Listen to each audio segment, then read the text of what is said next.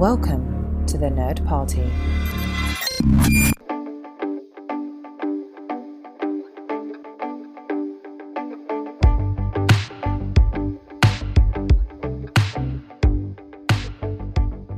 Hello, hello. Welcome back to Throwback Paperback, your favorite podcast. I'm one of your hosts, Charles Sheeland. And I'm the other host, Asia Bonilla. We're back again this week covering the fourth book of the Chronicles of Narnia, which is the famous Prince Caspian. And I have to say this because I am on a work trip and therefore my recording is different. So if something goes super wonky, just know it's 100% my fault because I'm out of town. But back to our regularly scheduled programming. For anyone who is new to our podcast, we're a podcast on the Nerd Party Network. We're best friends and we read and reread YA books from our adolescence and we share these books with each other. We try to alternate between series that one of us has read and the other hasn't. We're currently on my turn to reread. I've read The Chronicles of Narnia countless times. And I'm reading them for the first time, which means I get to summarize the plot of the reading. So let's go ahead and dive right in. The four Pevensie children get called out of England back to Narnia a thousand years in the future, which you know is the same children from The Lion, the Witch, and the Wardrobe. And the Narnia of their time is close to extinct, living in hiding underneath the rule of the Telmarine men and the current king Miraz. Hopefully, I said that right. It's Miraz, but yes. Close enough. Caspian, the true king, has left the court of Miraz and is waging a war against his uncle Miraz for the crown, but losing, so he uses Susan's horn, which calls the four siblings to his aid. After their journey to him and with the help of Aslan, they help put Caspian on the throne and put Narnia to rights. And that's pretty much it. And for my impressions of the book, I will say that this was my favorite book so far that we've read, which is not that high of a compliment because honestly, the last three books have kind of sucked.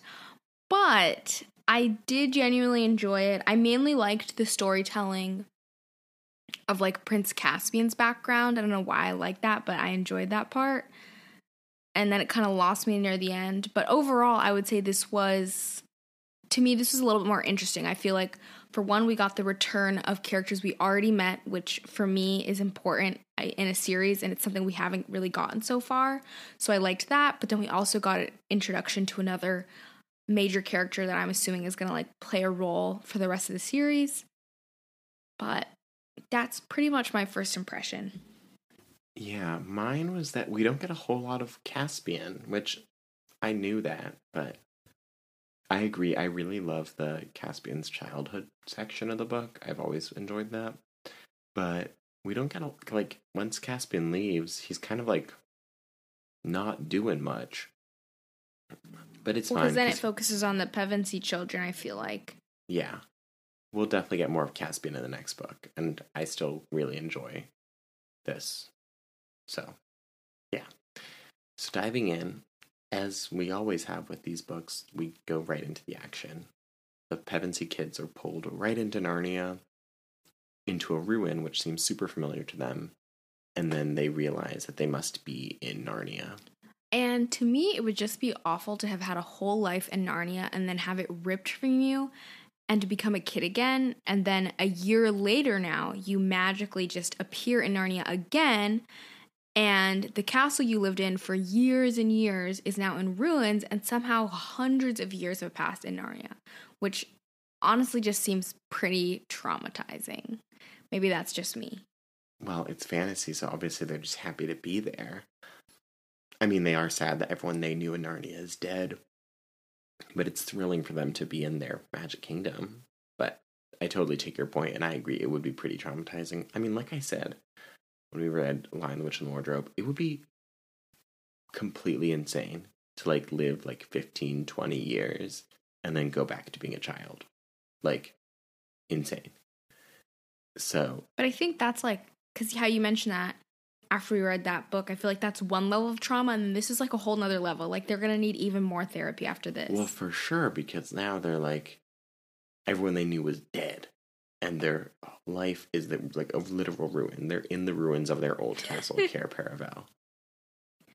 And more importantly, they're in the treasure room where they go ahead and retrieve their gifts from before, which I also noticed that Lucy just had like the cordial, which I thought she also got a dagger, but she doesn't talk about getting that back. Well, she did get a dagger. You're absolutely right. That is part of her original gift. But battles are ugly when women fight in them. So it's probably just better if she's a female nurse, right? I guess. If for those of you who are listening, it's in that book when Lucy gets the knife that Santa Claus tells her that battles are ugly. when Freaking Santa fight in them. Claus. I'm not actually a sexist. well, Father Christmas. This is British. But yes, and Lucy's gift will come up in the next book as well, and I'm pretty sure they omit the dagger as well because again, women shouldn't fight. They should just be healers. Or I guess archers like Susan, like out of the actual fight, like on the sidelines. Yeah, like she's a decorative archer. Mm-hmm. And this is a perfect time to mention that Edmund does not have a gift. And it was mentioned here again, as I promised it would be. I told you guys I would track it. And it gets mentioned again. I mean, it was organic in the context, but I still feel like I told you I would keep an eye on it. And here we are. So, also, when they're in Cair Paravel, this is one of the moments that really ties the books together, like for a series. Because I know Asia's been saying that she hasn't felt connected as a series, which I understand her point, though I personally don't. I it's not that I feel that it doesn't connect to the series. It doesn't connect to the series for me to like enjoy it. I enjoy series because you're following a set of characters as they're growing and there's character development, which so far throughout the series really like okay, you can now argue I guess we've gotten a little bit of character development from the Pevensie children, but the past 3 books we've had different characters in every book. So that, that's what I was saying. It's not that it doesn't make it a series or if I did say that before, that's not what I meant it's more so it's just that that's not what i enjoy about a series i enjoy like connecting to the characters and it's hard to connect to characters when in each book we've read was different which is why like i said i think i like this book more because we did have a return of old characters so i got a little bit of that character development well, I think that means you're probably going to like the next book the most because we're going to have a lot of returning characters. Also, well, that's me skipping way ahead to the end of the episode. But this is a moment where the series really connects because they're talking about the orchard. And so you know how they were eating all those you know what I'm getting at, Asia, or no? uh, i think i know what you're going to talk about but i just i didn't know exactly just explain Okay. Well, they're eating all these apples from an orchard that's in Cair Paravel.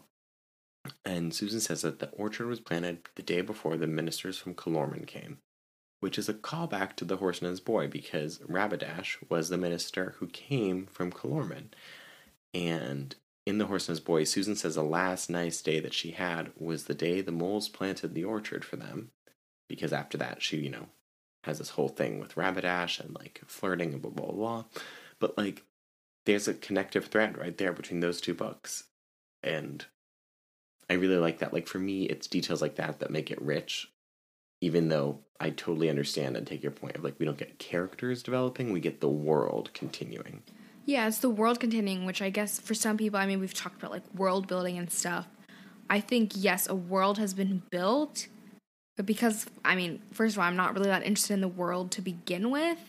And then on top of that, I mean, it's similar to how you felt with the Skinjacker trilogy that we just covered. I feel like you weren't really interested in the world or what was being presented, but you connect to the characters. Where I feel like I just haven't really had the opportunity to connect to the characters because most of the books have been setting up or they're happening at different periods of time with different people.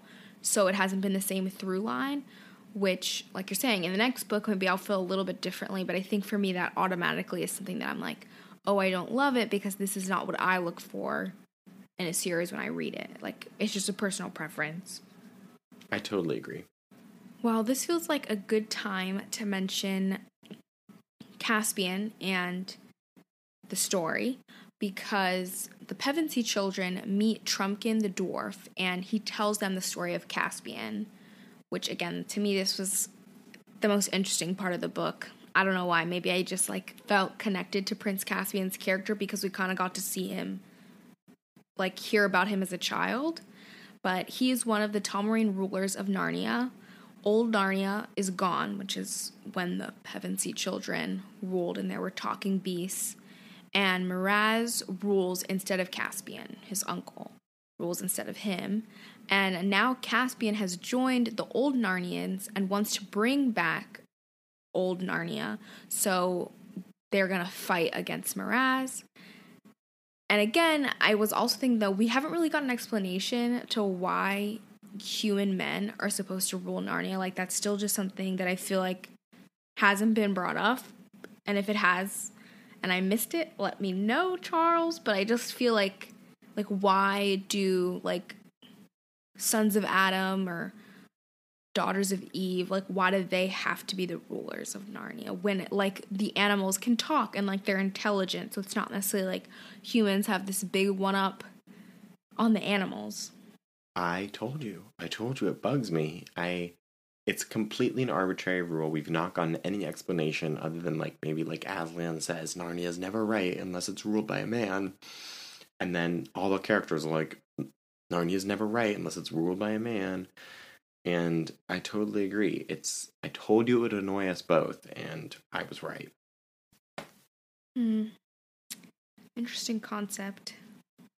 I don't know. It just makes me no. I was thinking of just makes me think of. I mean, I know how you said like racism in the last book. I mean, it was very like it was about skin color, but like there could be something about that of like it's just this unsaid rule that like humans. I mean, and as we've seen, like primarily white humans, are supposed to rule Narnia, while the animals, even though they can speak and talk and have intelligence, are automatically deemed like second class.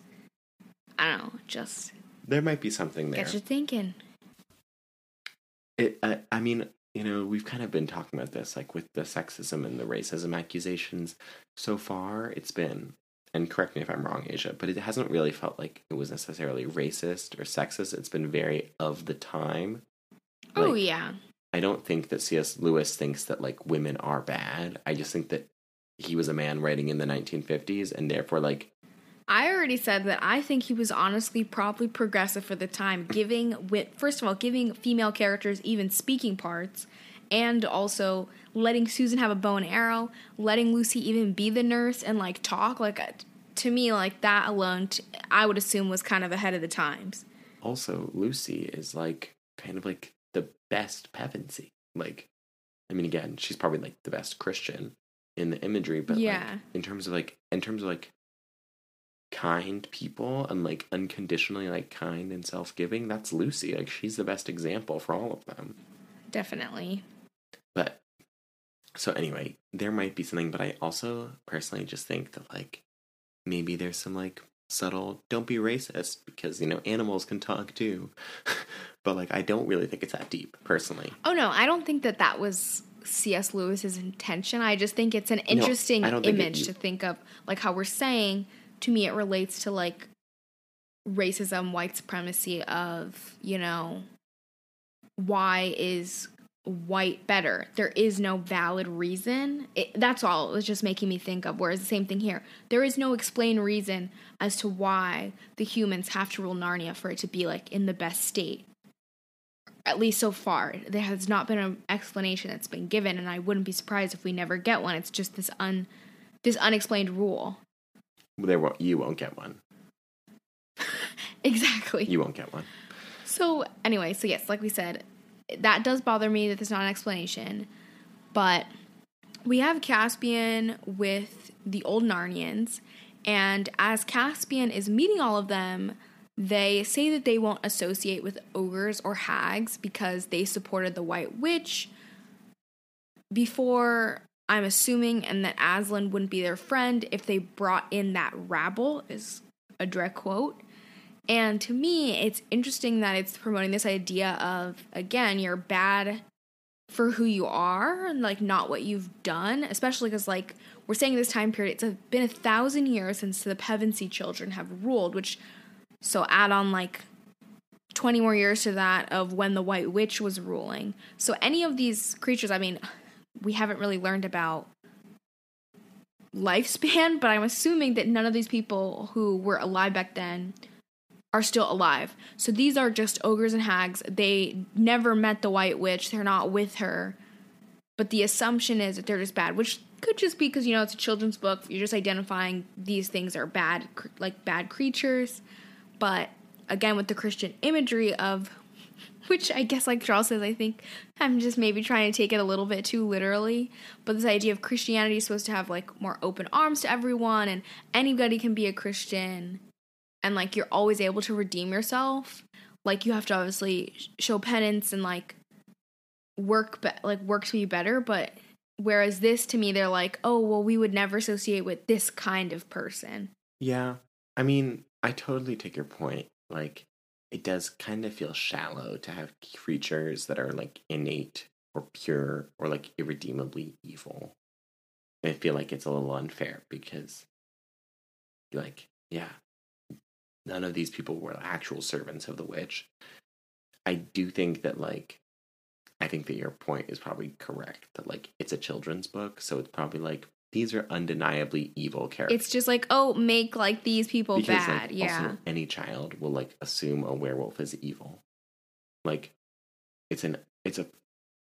they have to, you know, read Twilight and change their have to read. Harry Potter and change their mind, but okay.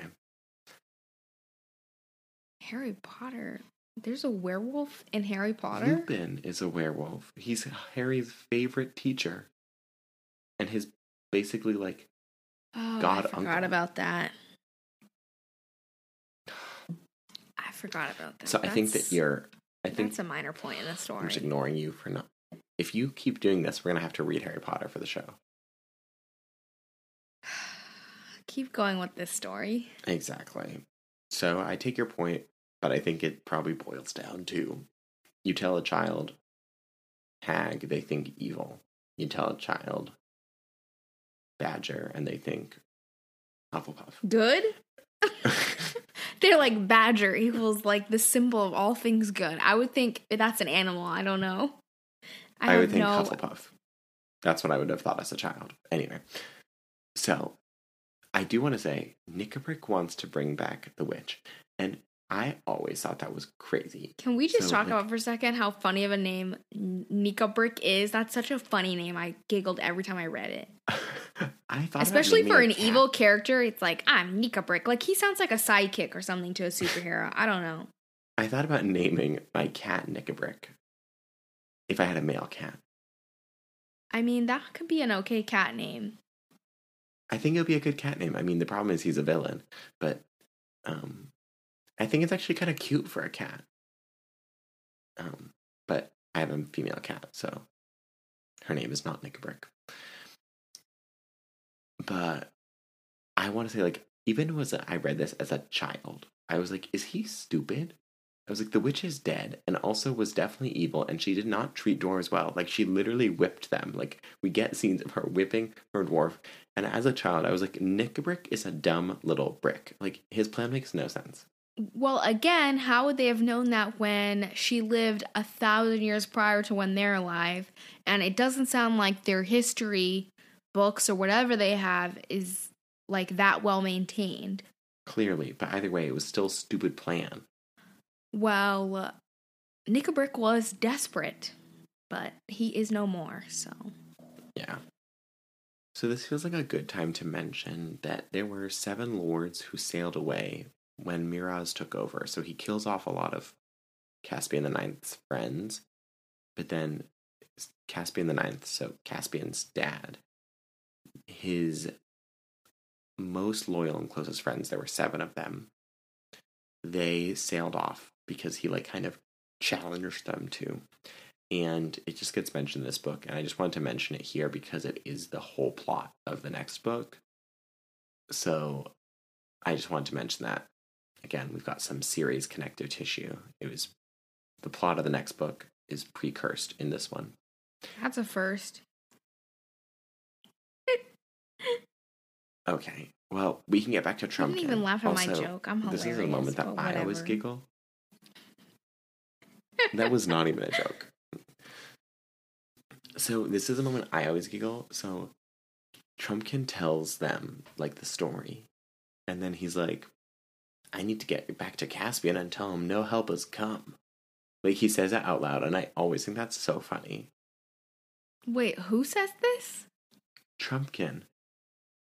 Remember, he's sitting with the Pevensies at Cair Paravel, and he tells a story, and then he's like, "Well, it was nice meeting you guys. I gotta go tell Caspian the horn didn't work," and they're like, "We're here," and he's like, "Your children." And yeah, like, and I mean that's to me a very logical reaction. They're little kids, and then Oh, they like I- I- prove their worth. I'm not saying it's not illogical. I totally see it's logical, but I think it's funny as a reader because obviously you you're know like, Haha, we know who they are. well, yes. oh my goodness, you enjoy these books too much, and I'm just sitting here like, mm, uh, I don't know. You're giggling at Nickabrick. I mean, it's a funny name, Okay, if you say so. But we should explain though exactly what we're talking about. Which so Caspian has Susan's horn from the line "The Witch in the Wardrobe," which if you don't remember, like when she blows it or whenever whoever blows the horn, like help is supposed to come.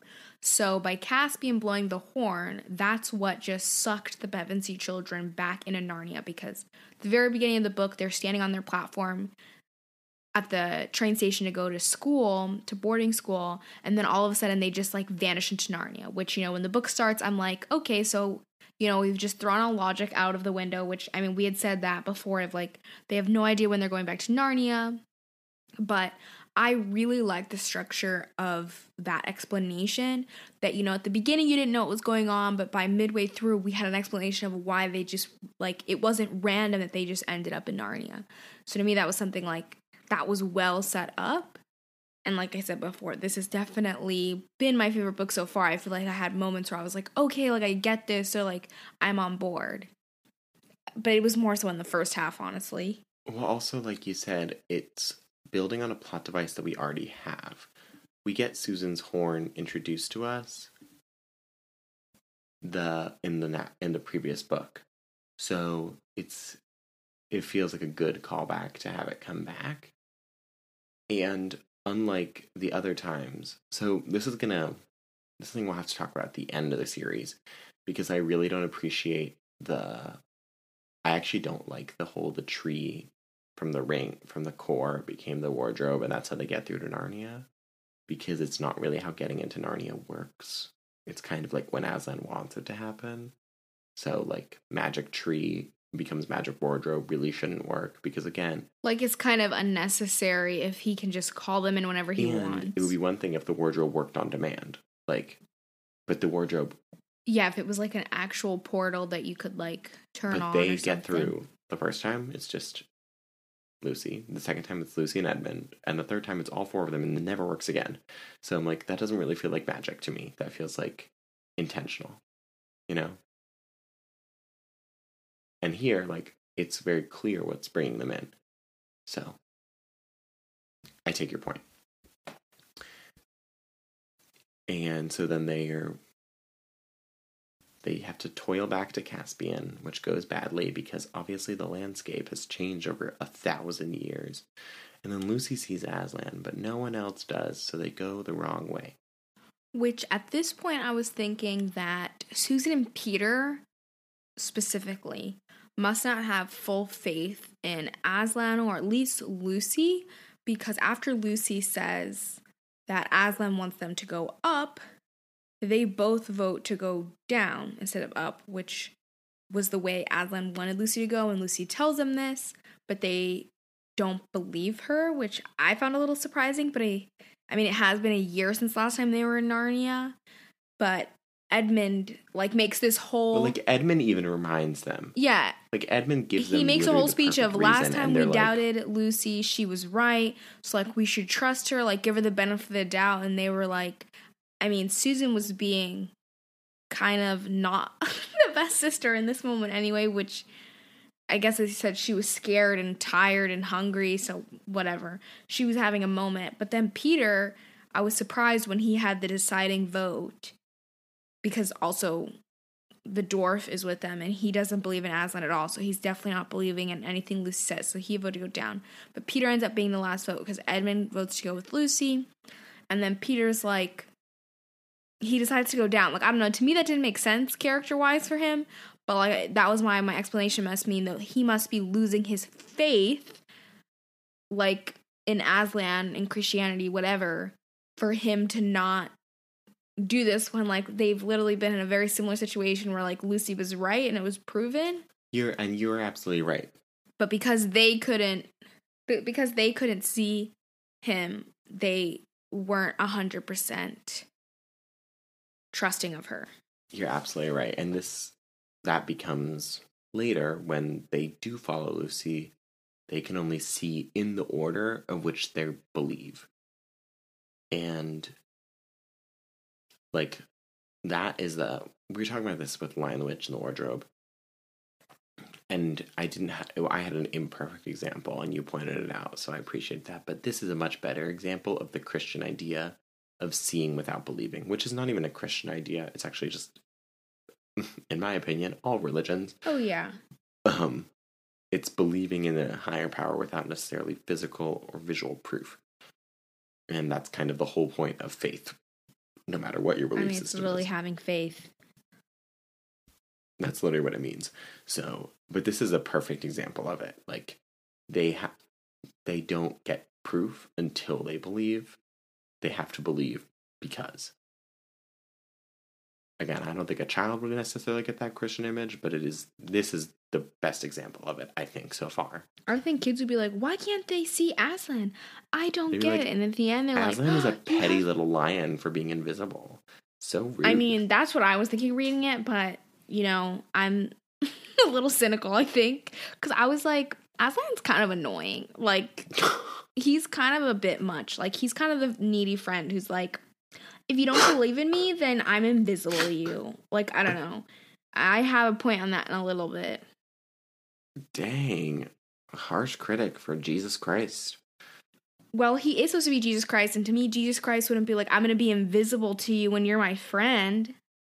Okay. Also, side note, Peter says that Lucy was his favorite sister. And I was like, um, are you allowed to pick favorite siblings? I don't think that's very Christian to me.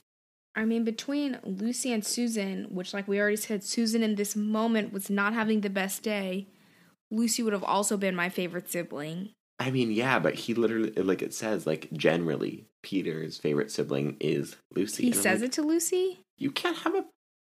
He says What? it to Lucy? No, he says it like it's a thought that we get of his. Oh, well, he didn't say anything then. Everybody has a favorite But he shouldn't sibling. I'm feel- sure you have a favorite sibling. I only have one, so I I, do don't not have, have to favorite pick. sibling. But everyone has a favorite sibling. It's not like your children you have to like love equally. You can absolutely love a sibling more. The one that you connect with, I already know who your I favorite is. I'm not going to say it because I'm not going to throw you under the bus like that. But I know. I don't have a favorite sibling. I think you're lying to yourself. I'm sure your siblings all have favorite siblings. That's just a reality. It, that might be true. it's not about that you love one more than the other and you like wouldn't like do something for them. It's just the idea of you like one, you like you like somebody more. You like their personality. It's not like with your kids how like you should love your kids equally and like not really have a favorite, but I feel like for your siblings like it's I feel like that's a very different relationship. I don't think that that's wrong to have a favorite sibling. It's just like a favorite friend, like a best friend versus a friend. I think that you're wrong because you only have one sibling. I mean, maybe. I don't have a favorite sibling. I mean, obviously, like, I have siblings that I connect with more, but I love them all equally. I'm I'm not saying that you don't love them equally. I'm saying when I think of when you're saying like when he's saying you're my favorite, I think it's like you like like he likes her the most. Like he likes her personality. Like we're saying, Lucy. Also to me, that's not surprising. Lucy is the best sibling out of all of them. She's the sweet little baby. Like of course she should be everybody's favorite. Everyone else, like Peter, yeah, he's fine, but he's the oldest. Susan's kind of whiny. Edmund's literally the the the villain in the first book with them. So like Lucy is should be the favorite. Are you saying that my your theory is that my little brother is my favorite sibling because he's the baby? No, I'm not saying anything. I already know who your favorite would be. I don't know. I'm I- sure your whole family would know. I don't think I have a favorite sibling. I'm sorry, siblings, if you hear this. I'm if you do though, text me in the group chat and like let me know who my favorite sibling is. I just think, like I said, I understand like with your kids, you don't have a favorite kid, but like your siblings, some people hate their siblings, but whatever. Well, okay, that's a different story, but I'm not estranged from any of my siblings. It's not about being estranged. Again, I said it's it's liking one over the other. You know what, listeners? Let us know. Send us an email, send us a DM. Do you have a favorite a favorite sibling? I'll put a poll. I'll put a poll if you listen on Spotify to let us know. Do you have a favorite sibling? If you have multiple siblings. Chilling. This is a chilling episode of Throwback Paperback.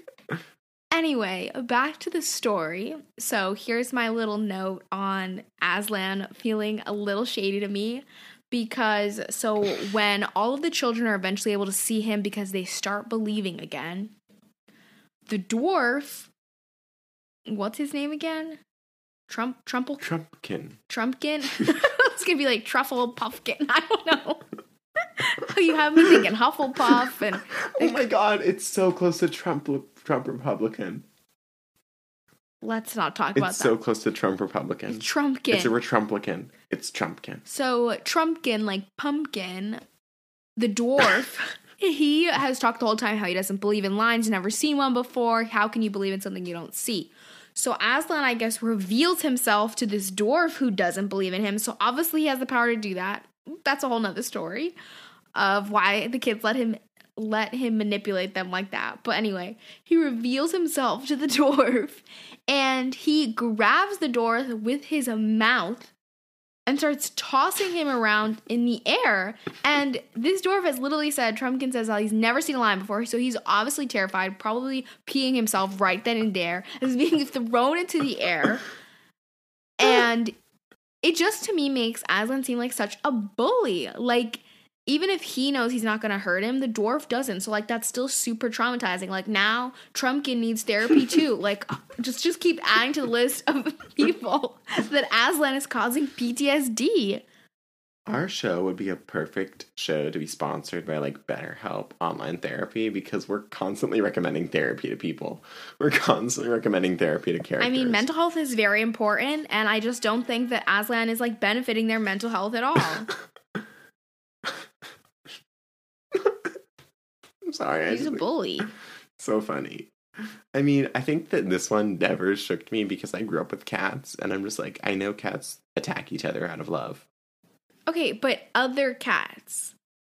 Like Aslan, also again, you said Aslan's literally supposed to be Jesus Christ. If it was in the Bible that Jesus Christ used his magical powers when he met non believers and threw them around in the air and was like, hee hee, like, look at what I can do. Now, do you believe in me? Do you think people would be so behind Jesus? They'd be like, Hail Jesus, like, yes, like, praise the Lord. No, I don't think so because he would be a bully. Okay, I guess. Fine, sure. Well, anyway, I think it's a valid point. I personally think you're being a little sensitive about Aslan, but okay. He's supposed to be Jesus. I think we should be holding Jesus up to higher standards.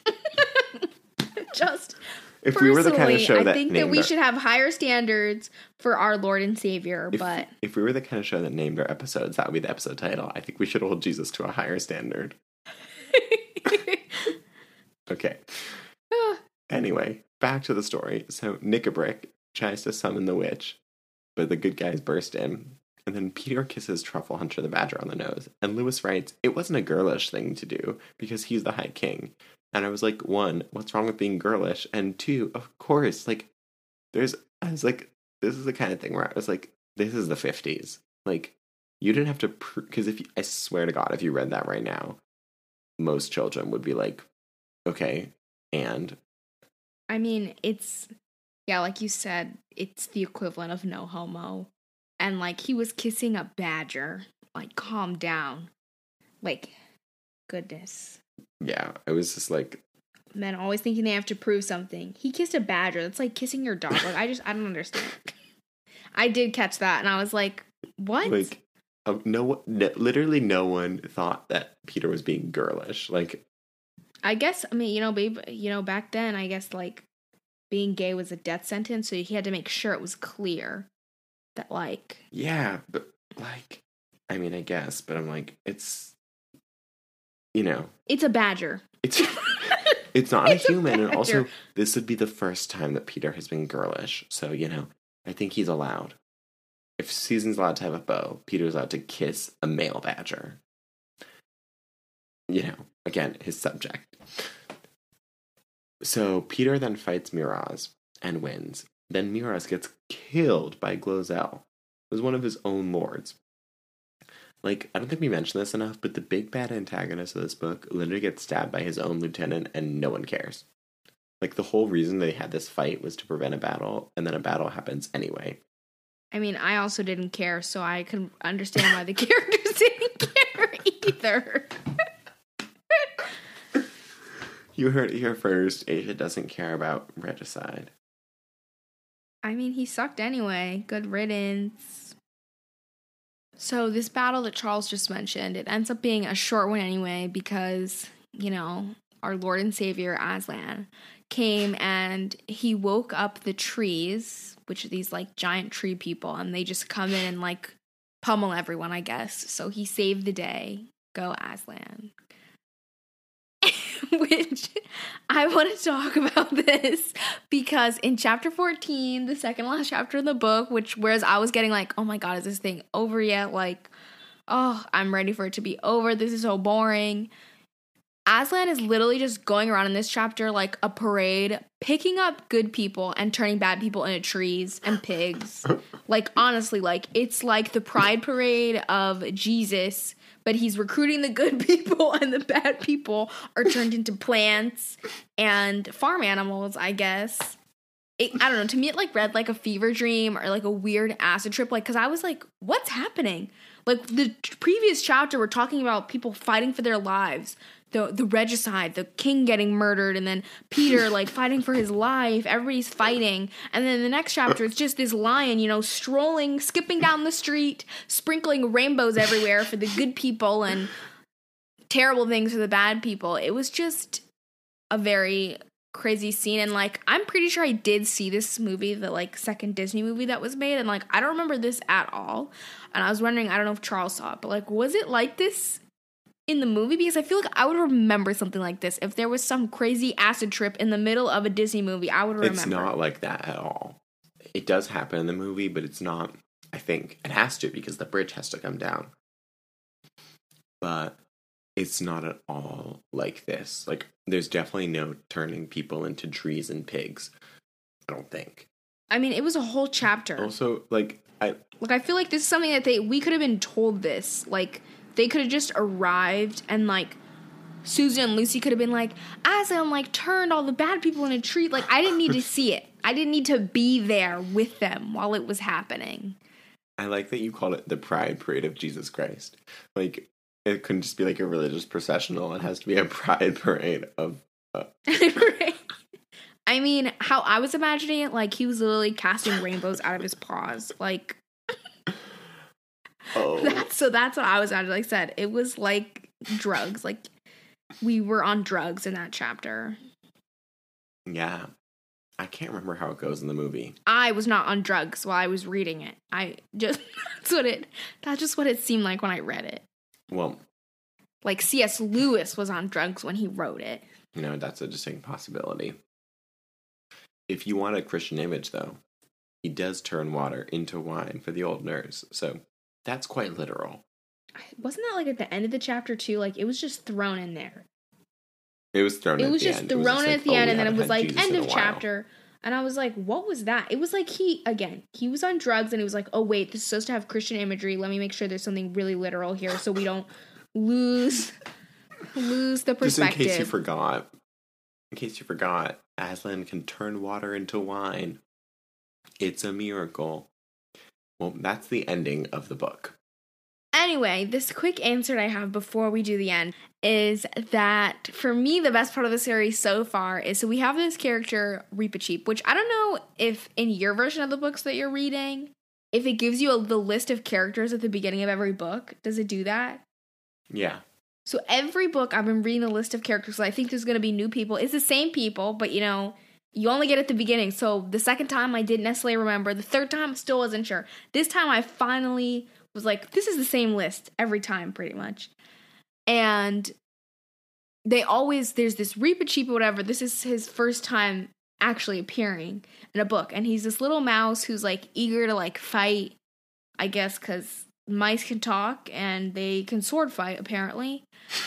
And during the battle, I mean, he gets muffed up. Is all I'll say. Like they carry him. He gets what? He gets muffed up with an M. Messed up. He I is was like, are we being kosher? Okay. he they like have to carry him on like a stretcher and he's bloody. I mean, it's a tiny stretcher like a popsicle stick. I don't know.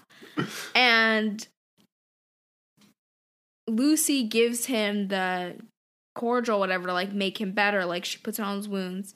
But when he wakes up, he's missing his tail. And Aslan, again being a bully, is like, Well, you don't need your tail. Like, that's not necessary. And he's like, But my tail is like what gives me my honor. Like, that's what makes me a mouse. I mean, it is a bit dramatic, but still. he's like, I like need my tail. And he's like, You can live without it. And his like, he has a whole little cahoot of other mice. And the mice are like, well, if he's going out without his tail, we're gonna cut all ours off too. So they're all gonna be tailless mice because they're like, I guess him having a tail makes him better than them, like, or puts him as a higher rank. But I'm like, but they all have tails. I didn't fully understand what they were saying, but basically, it was really cute, honestly, because his little army of mice is like, we'll cut all our tails off too, in like to respect our leader. And then Aslan's okay, like hold up a sec, no more cutting off tails. Here's your tail back. He just snaps his fingers and his tail back, and I was like, Aslan, you couldn't have done that at the beginning, like when he said his tail is like his honor. Like he literally is like. The only thing that makes me a mouse is my tail. Like I can't live without it. And he's like, you can live without it. You'll be fine. I don't know. To me, that was just the funniest exchange in the whole book. Like I don't think anything will top that. Cause I was like, what are we reading? This mouse, like, what? I just thought it was hilarious. Reepicheep, best character. Aslan, I'm still sucks. I'm cramping. I'm laughing so. I mean, Reepicheep is like one of the best characters, and you'll be very happy to know he's a main character in the next book. Well, good. I um, mean, he couldn't have been if he didn't have a tail, apparently. Fun fact: mouth. Reepicheep, my sister dressed up as Reepicheep for Halloween once. I have photos. I'd love to see those photos. Um, Reepicheep is truly the best character. Like he's so freaking hysterical. But and also, I think you'll like him even more in the next book because he's a main character. Well, Um, I already love him. Best character in the book. So Caspian is now the king, and Aslan says the Telmarines can come back to our world because they're from our world because they're human, and he sends the Pevensies back to their world as proof that it basically it's safe to go through his magic gateway. Okay, wait. I have another. so- wait, but I have to jump in here again because we're talking about humans have to rule Narnia, and they don't even originate from Narnia, so they're literally colonizers. Like, how is this not a theme that we have not discussed? Like, they're literally colonizer colonizers, but they're the rightful okay, everyone, rulers. roll the tape, roll the tape, because first episode I was like, Asia, Narnia is only right when it's ruled by a human. This is super weird, and she's like, I don't care. I mean, I didn't care at the time, but the more we hear it, Asia's like, they're colonizer. Well, I also didn't think. Also, I didn't have context of okay, the Pevensie children could have like been special. I don't know, but now it's like the Telmarines were there too. Like the humans just come in and like take over. And fun fact, all remaining kings of Narnia are going to be descendants of Caspian. Okay. Anyway, moving on right along. So, like I said, Aslan sends the Pevensies and the Conquerors back to Earth. Like, where is Narnia supposed to exist? Like, it's in a whole other galaxy, like another universe, like a dimension. It's and a- another universe. It's not another galaxy because galaxies are within our world. Like it's in another whole- universe, it's another like a- dimension, the multiverse. Yeah, it's another universe. It's the multiverse. But multiverse is like still the related same- to ours. Wait, what did you say? A multiverse is still connected to ours. Um, this is like a fully other like like a multiple reality. Like it's in a different, completely different universe. Okay.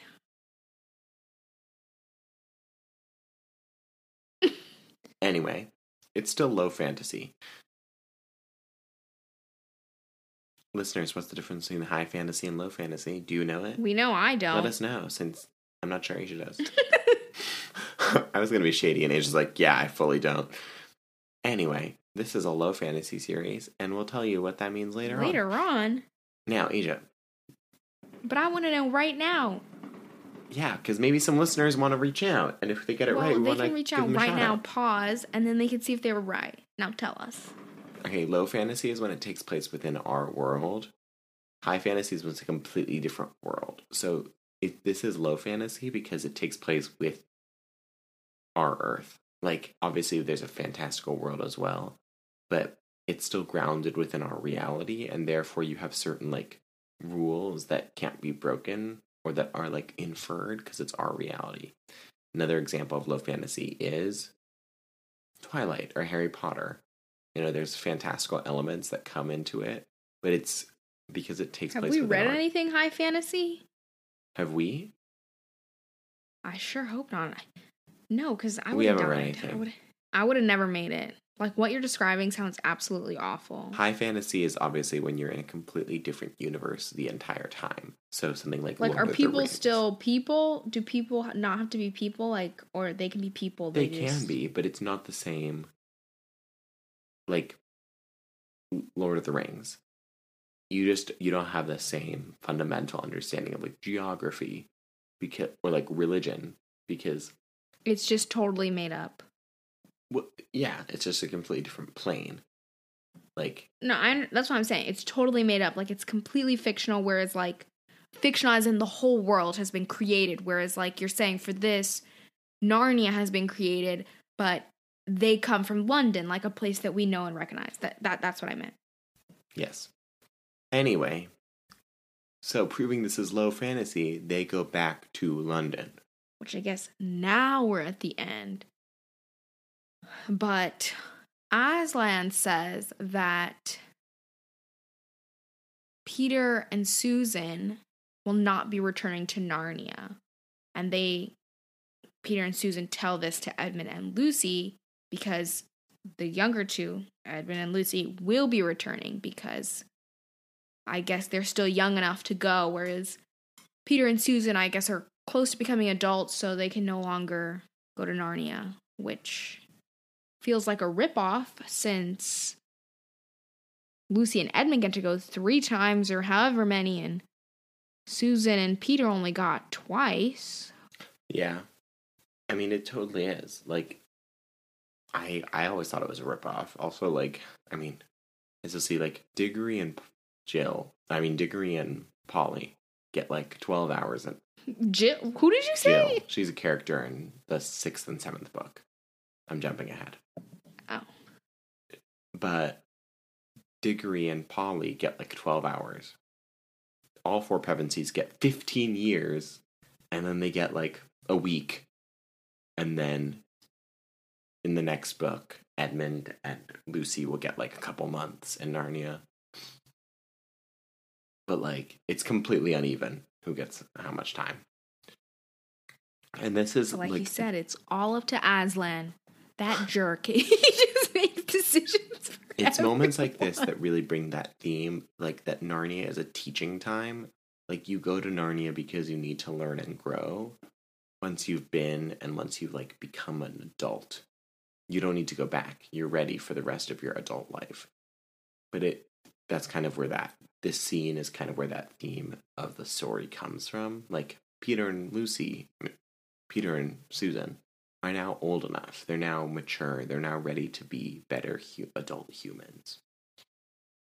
Personally, I still think it's a I still think they'll need therapy for going to another universe, living an entire life, returning to become children again, then going back, seeing where they lived for 15, 20 years of their imaginary life, and everyone they know is dead. I still think they're going to need years of therapy from that. yeah. No, it's a raw deal. I totally agree. So then, the very last line of the book is Edmund saying something about forgetting his new torch in Narnia, which I'm sure which I'm sure is some great joke since as Charles has mentioned multiple times, Edmund didn't get a gift the first time they were there. And now that he got something, he lost it. But I honestly have no idea what he's talking about. Like, what is this torch? So, Charles, can you please explain this?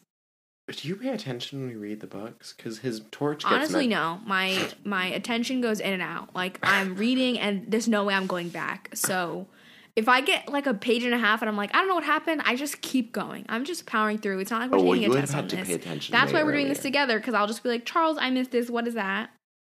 Okay, well, one, his torch is not a Narnian gift. It's a gift. It was a crisp. It was a birthday gift, and it was mentioned earlier in the book because Like the very it. beginning, or yes when they go to Cair Paravel because a torch is a British term for a flashlight. Wait, now I do remember. It was like his because they said how there were no candles. Like they tried to light a torch with the fire, but luckily he had his electric torch. yes, which is a flashlight, and they used it, and then he left it in Narnia. Also, is there electricity in Narnia? No, Okay, so that's got to be some big thing. Or probably not. It's just a joke. what? It's just a joke that he left his his birthday gift a week old. So not only did he get no gift before, the one gift he got later in life, he left that in Narnia, never to be found Edmund again. gets a raw deal too. Well, I think you'll like really. we said, Lucy's the favorite, so Lucy's the only person who actually gets anything good because she's the true believer. I think you'll like Edmund in the next book because he's kind of like, really, I liked Edmund in this one. yeah. I mean, he's cute. He's Honestly, I liked everybody except Susan. Susan was a little annoying in the like walking section, but then I mean, I honestly wasn't that mad at her because again, I don't trust Aslan, so I would be like, I don't trust him either. I don't trust some imaginary lion who doesn't show himself to us. So dark. I felt like she was getting like she was starting to act a little bit annoying and like be rude. But I understood her like, why are we trusting this imaginary lion? That's all gonna. All those feelings, save them for book seven. Okay. It'll come back. I mean, the listeners should be happy because past couple episodes I've been pretty indifferent, and maybe you know we I have a character to hate now, so I'll be invested. That's it for this book. So next week we'll be reading book five. Five. That's not, I said that. You weird. did say it book weird. Five. Numero cinco. The Voyage of the Dawn Treader which you know was the other Disney movie they made. I never saw that one though because I wasn't interested when it was only the two little kids. But maybe I'll enjoy the book. So if you're going to read along with us, go ahead and read the whole book for next week. Yeah, we've done a lot of previewing for that one. This episode, so it's very closely related to Caspian. It's Finally, so maybe it'll actually feel like we're reading a series. okay. If you have predictions, theories, or Ooh, questions, burn. Or you want to answer one of the multiple questions we asked you during this episode, remember that you can stay in touch with us on the Nerd Party website. You just head over to nerdparty.com slash contact and select throwback paperback. That'll send us an email, and you can get in touch with the network at large on Twitter at Join Nerd Party, or on Instagram at the Nerd Party, or Facebook.com slash the Nerd Party. And to find me, I'm at Seashells on Instagram.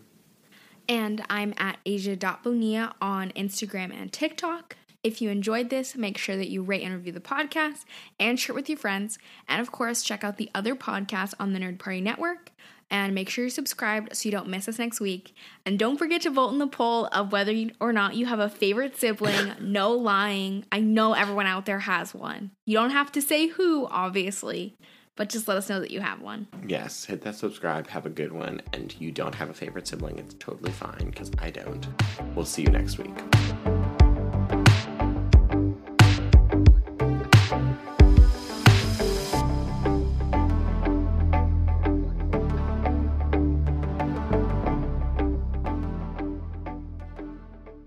Join the revolution. Join the Nerd Party.